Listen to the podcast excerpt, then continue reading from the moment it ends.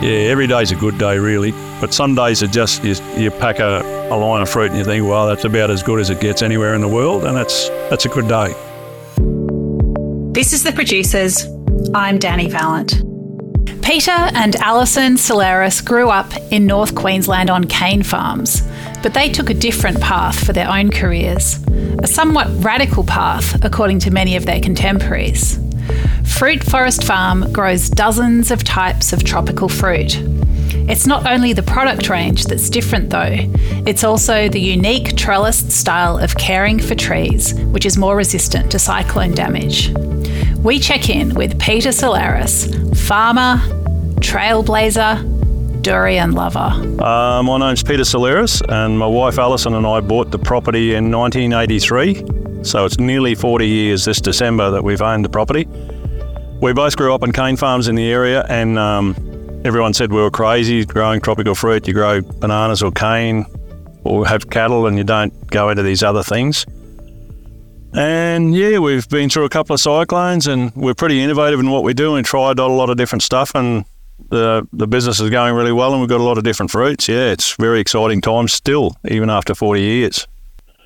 Yeah, we call it Fruit Forest Farm, and uh, we're between Tully and Mission Beach couple of hours south of Cairns, uh, 18 degrees latitude, and we grow, you name it, pretty much. I'd say we'd have a, one of the bigger collections of different fruits in the world. And a lot of people have big collections, but we actually get a lot of them to fruit because we're far enough north and tropical enough. Uh, and there's new things coming on all the time. So rambutan, mangosteen, durian, pomelo, soursop, breadfruit, um, Star Apple, Wax Jambu, Rollinia.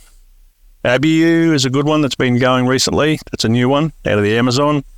So there's all different things, and some of them are commercial and some not. But it's um, it's amazing what different people want. And I suppose in the tropical fruit industry, there's so many different cultures in Australia. There's usually someone from somewhere that knows it from back home, and then there's other people always looking for new tastes. And there's not too many frontiers left in beef, chicken, or chickpeas or carrots, but the tropical fruit world is still there's a massive number of new things that we've just got to try and firstly see if they grow, then secondly see if we can grow them well enough to get them to a reasonable commercial state to get them to market and yeah, increasingly we're doing more of them each year. And chefs and restaurants are always looking for an edge or something different. So they're always on our case saying, "What do you got different? We want to we want to keep people excited, and that keeps us keen as well.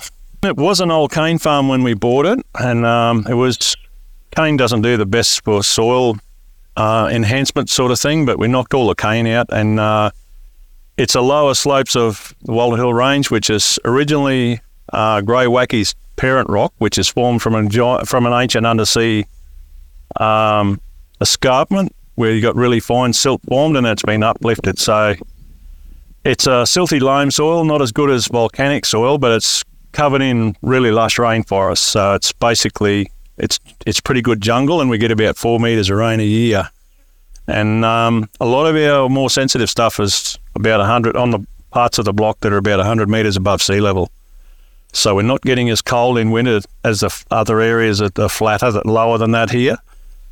And just sort of works well with things like the breadfruit Nigerians and the like. Yeah, we can sort of get away with most things, really.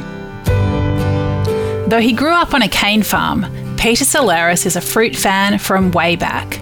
How did his love of fruit and his dislike of crawling around roof cavities steer him into life as a tropical fruit farmer. When I was a kid, and I was born in 1954 and used to ride a push bike on dirt roads to school, which doesn't seem to happen much anymore, but we used to throw guavas at each other on the way home. There were wild guava trees on the on the road to and from school and we'd eat fruit. And we, we growing up in Cane Farm, there was always backyard orchard of different things. And um, so I sort of liked that concept. And we grew up with fruit to, to some degree. And I'm an electrician by trade, and I sort of I'm six foot three, so crawling around in ceilings in summertime to put fans in wasn't my my dream job. And I liked the idea of working outdoors, and I just liked the orchard scene. And I've always been one to ta- tackle things that people reckon too reckon are too hard. And I could see sugarcane wasn't going to go good in our family line because you just needed more area and more area every year to be viable. Whereas as tropical fruit, we don't use much area of the land that we've got. Property's 220 acres in total, but 160 of that is rainforest. Um, yeah, we we uh, we can grow more and earn more dollars on a small area, and there's really no boundaries to it. It's all something new coming on. We've got a few projects on the in the pipeline that we sort of work on that are the next uh, frontier fruits. We just got to crack how to do it in a good way. The first trees we planted were purple mangosteens, which is the queen of tropical fruits, and they are a great fruit. There's no doubt about that. And rambutans, and we grew taro as well, which is a it's not a root crop. It's a corm actually. It grows above the ground, but it's we used to call ourselves muscle taro because it's got a natural steroid in it, and that's why a lot of the Polynesian sportsmen and that are so big because they grow up on taro, and that's their a staple food. It's a very good, very good food, really, taro, but it was too long, too low to the ground for my liking to handle it. And after one of the cyclones, we thought we'll just focus on tree crops. And it was finally after Cyclone Larry in 2006, we decided to, to um, we got knocked around a fair bit and we decided to trellis our fruit trees to try and make us more resilient in cyclone situations. And Alice and I went to Melbourne, hired a car and drove from Melbourne through orchards right across to South Australia. And we were in the Shepparton region. We had a light bulb moment. We said, we've got to give this a go. And we came back and we didn't tell anyone, which is important because human nature is if you tell somebody you're going to do something new, they'll normally find a reason why you're wrong in changing the status quo and they put doubts in your mind. So we made sure we didn't tell anyone until we already had gone too far. And we still get knockers, but we're still doing really well, so it doesn't matter anymore. Fruit Forest Farm is in cyclone country. That's just reality.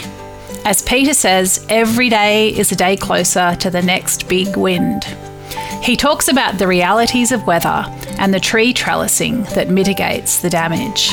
And within five years, less than five years of doing that, we got Cyclone Yasi, which is the biggest in living memory still in Australia. It was a Category 5, and we got the eye of it. Took 40 minutes for the eye to pass, and um, we still got a good touch up, but we came out of it with a, a good direction and future ahead because we didn't lose all our trees. And um, that's what trellising in its different forms for us means that we know we've got a good business plan that we can still produce fruit even after a big hit. And we don't get. Yeah, it is really. We're still fine tuning it. We don't know it all, and we've made some pretty big mistakes over time.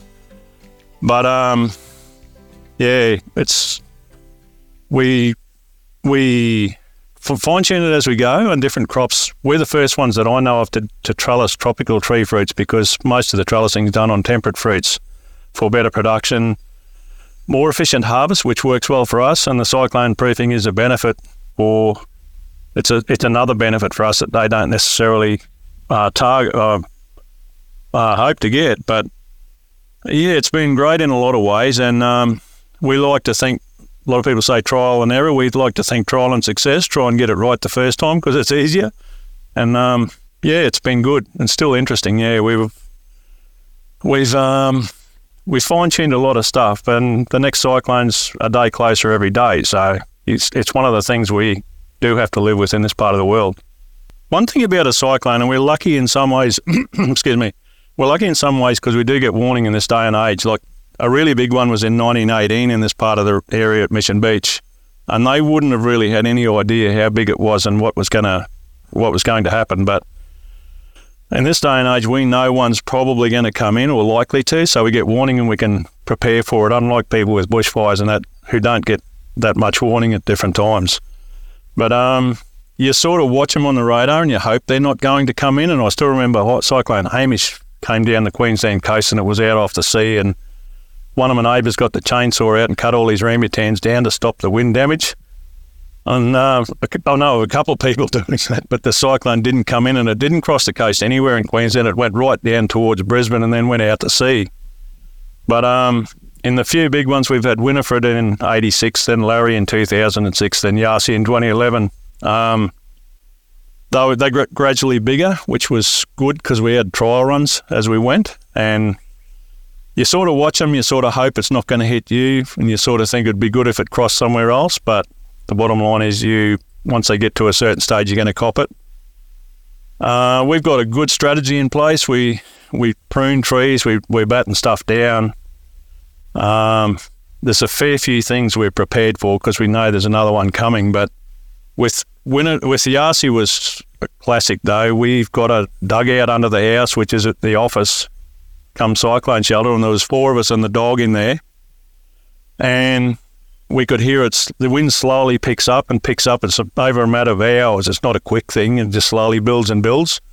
And then when the eye, the edge of the eye came, it sort of just stopped. It just dropped to nothing, and it was the most surreal thing I've ever experienced. I think it was.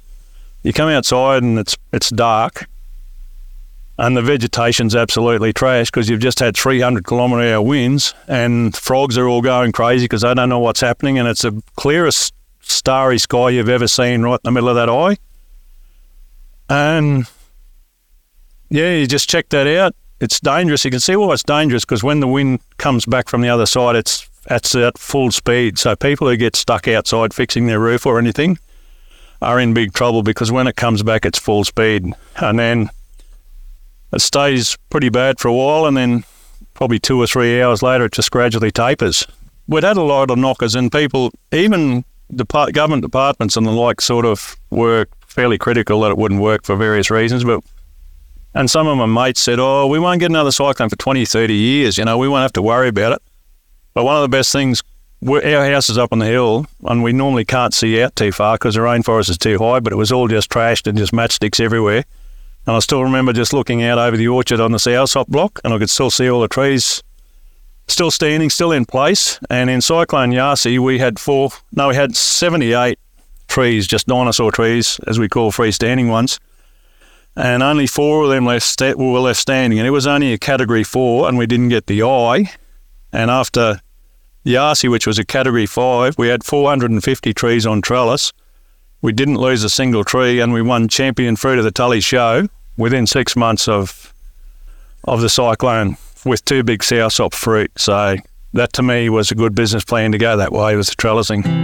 Durian divides people. Some love it. Some think it's the most disgusting thing they've ever encountered. Peter Salleras grows it but where does he line up on eating durian? Yeah, it's my favourite fruit, Dani. It's um, smells like hell and tastes like heaven, so they say. But it's an addictive fruit, really, because its nutrient levels are so high. It's just so full of everything. Uh, domestic cats will eat it, and I've heard in the wild that uh, tigers and elephants will fight over it in the jungles because it's it's like uh, animals won't fight over an apple or a banana, but it's like it's like good meat because it's so rich, really. And the first bloke that I was of, as most people are, when I first smelled it and saw it, I thought, you have to be joking. You can't eat something like that. But a bloke said, um, just get a Jatz cracker and put it a bit on a put a bit on a Jatz cracker. And what it is, your head's then thinking savoury, and it is more savoury than fruity at times. And then you have a little bit, and then you sort of try a bit again because everyone, it's like a, they're like religious fanatics trying to get you to try it because once they're hooked, they want everyone else hooked. And um, I tried it a few times, and they um, then it then it sort of grabs you. Become you become addicted to it because I think your body's saying this is good for you. Eat it. Orangutans have lived on it for millions of years. It's going to be good for you as well. And um, it's a bit like wine, I suppose. There's a lot of different durians. So if you've eaten one in Bali and you didn't like it, don't write durians off because there's a lot of different strains. It's like wine. There's a lot of beers and wines that I don't like either, but you find the type that you like.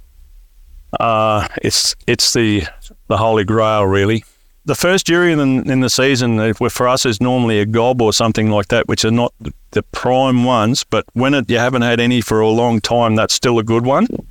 But one that springs to mind is Pormani is a variety you get in, in Thailand. I do like the Montong, which is a pretty common one in Thailand too, because it, it's a sweet, custardy, custardy, fluffy one. And I like that custard caramel, bit of chocolate sort of flavour. Yeah, it's um, it's it's a good one that I like. Some people like them really savoury, and they like more of that uh, oniony sort of thing, but I like the, the sweet custody types. And we're doing a lot of trial there with durians because we need Aussie durian selections, and we've got a lot of seedlings from other countries which are their best types. And we're trialling them here in Australia to see what. Um, and we've got a couple of standouts already that are Aussie bred durians that look like they're going to perform well and taste phenomenal. Does a farmer ever finish work? Probably not. So, how does Peter Salleras manage the endless list of tasks on Fruit Forest Farm? So every day is pretty different. Um, there's always there's always something on a, on any farm. You never really finish work. You never ever catch up. And ours is probably even more like that. We sort of uh, there's just always something seems to be do. You never can sit back, but you, you need to learn to switch off and say, well, we can't get it all. We just get what we can, and then you see something fruiting for the first time, or it's a it's a new flowering of the season coming. That that energises you, and you think, well, here we go again. And I suppose we've made rod for our own back to some degrees. If you just grew, say, lychees or something, or mangoes, that would be a lot simpler because your season finishes, and you just do your maintenance work and tidy up but we're picking pretty well all year, which is good for cash flow and keeping everyone employed. But um, it means you don't sort of get too many breaks unless it's particularly this winter. It was very warm. We've even got breadfruit still hanging now. We'll probably pick some this week, and that's the first time I've ever seen breadfruit flower and fruit through wintertime. So because it was a warm winter, things haven't slowed down much. So each season can be different as well. We do eat a lot of fruit because you're continuously sampling what you pack because we want to make sure the flavour's right, and that's not a crook. That's there's, as everyone knows, is that you can you can fairly easily buy some pretty ordinary fruits, even avocados. I bought some recently, and four out of four I had to throw away basically because they're brown inside. So we make sure we do do our best to make sure our our fruit is as good as it can be taste wise. So sometimes it's a bit hard when you've got when you've got fruit all the time and you're looking at it continuously, it's sort of hard to, to front it and eat too much. But we do eat quite a lot of fruit on the farm, yeah. When you're busy on your farm, it can be tricky to do the marketing and sales as well. How does Peter get the word out about what's growing, flowering, and in season? Not to mention how to use it. In the old days, we used to do brochures and we'd have uh, marketing group meetings and we'd talk about the design and whether this was a good photo, we'd put on the brochure and then you'd send them down to the shopkeepers and they'd, we heard often they'd just throw them in the bin, wouldn't even put them out where the fruit were. The best thing ever is social media now. Um, we've got, I think it's over 6,000 followers now on Fruit Forest Farm and um, it's the best thing ever because if we know something's coming on, we can communicate with people in their homes what's actually growing and what's in season and what's flowering and how we do it. So it's a it's a good connection with not only the consumers, but the marketers and the people, chefs. We've got a lot of chefs that we're dealing with now, and they follow what we're up to, and they're always after something different that they can add to their menus, and or some of them are anyway. Some of them will stick to the same thing forever, but um, yeah, it's exciting. I think because social media is free and it's it's so interactive with people, and we can direct people to which shops are likely to have our food at different times, which um, works in both ways for them and us. So it's that's a one of the later innovations. It's a lot better than the old days when we used to do brochures and use fax machines. Chefs are always looking for an edge when it comes to lesser known produce and innovative items on a menu. What are some of the interesting uses of his tropical fruit that Peter has encountered in restaurants? One of the best that I've heard of, and there's exhibition restaurant in Brisbane's doing great things, and that's a new one. They do a lot of different things, and Michael, who owns it, is a friend of ours. He's, he's also got a shop in Anala in Brisbane, and um, I think it's pretty innovative. They're, they're continuously asking for different stuff, and we're sometimes embarrassed. We're thinking we haven't got anything new or different that you don't know. And some of the things you, you uh, I forget what was on the menu that night with just small amounts of different things, but a lot of really interesting flavours and, and presentation particularly. Yeah, it was just it was endless dish after dish and a little taster after taster, and it was a lot different to going to McDonald's, that's for sure.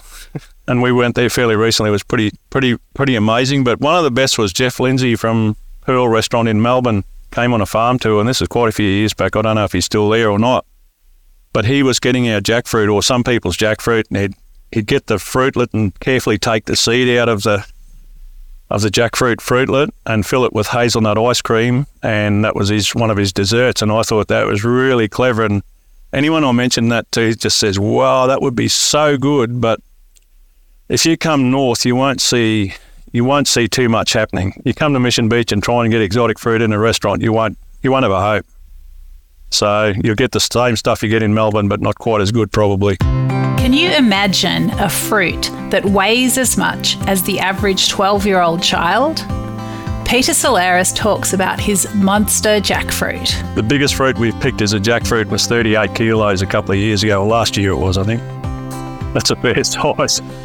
Yeah, we we get a few. We get plenty over twenty, and we get some around thirty. But thirty-eight is um, it was a tree growing on the edge of the rainforest, ironically, and it just um, it just sort of conditions were right, and it was just grew big.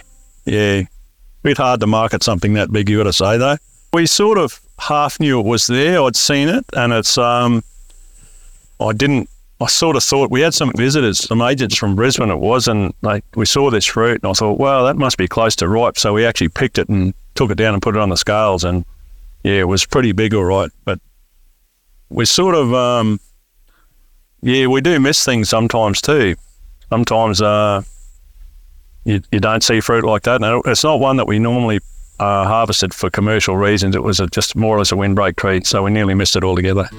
With so much variation on Fruit Forest Farm, monotony is unknown.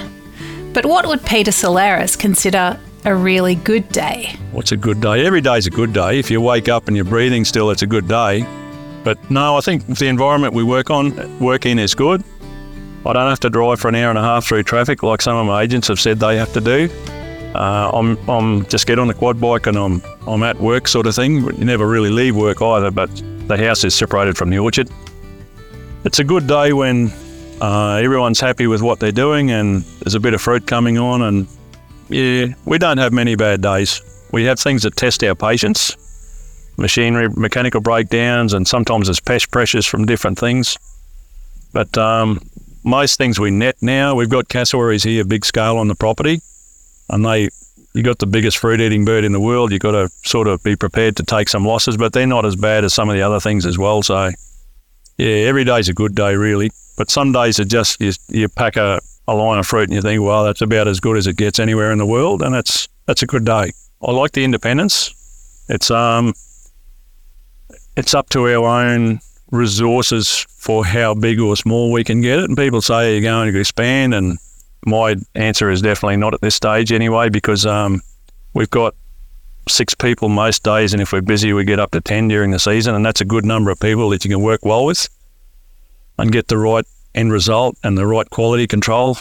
Um, yeah, I think uh, having grown up on a cane farm where you you you would eat a bit, a little bit of cane to taste the sugar, and then it's as far as you can see. You don't eat much cane, whereas the diversity of things we pack and the quality of what we pack and, and eat and get the chance to eat and do taste is pretty satisfying. And when you get agents or, or shops putting your brand name on stuff and putting it, I saw a, a sign that a Brisbane shopkeeper had done saying Fruit Forest Farm jackfruit. Today somebody showed me that and that's that's really satisfying when you know people appreciate what you're doing and how you do it. And uh, yeah, that's that's what I like. And financially, it's great. We do well. We we haven't had any debt for a long time and I think uh, we did we've done some hard yards to get to this stage. I've got to say, but once you work out what to do and how to do it, it's pretty satisfying. I think we're we're not affected by uh, some of the big worldly things that the um, some other primary producers are, like the big scale things like sugar and that. You're really just a pawn in the game, really, because you don't have control over what you're doing. Whereas all we need is a pallet and a box and something to get it there or an aeroplane to get it to market. And we're still in business. So we do different types of packaging. We grow a lot of different fruits. So we're fairly, we don't need a, a sugar mill or anything to process our crop. We just um, put it on a pallet and do the best we can. And it's a fairly simple process in some ways when you say it quickly. Peter Salleras is a happy farmer He loves where he lives in the Queensland tropics. He's making enough money and he's in control of his supply chain. His farm is not too big, yet not too small either. And he shares his land with wompoo pigeons, fig parrots, musky rat kangaroos, and red legged pademelons. Add in one of the world's largest commercial collections of tropical fruit, and life is pretty good indeed. There's only one thing left to say Peter, pass me some durian.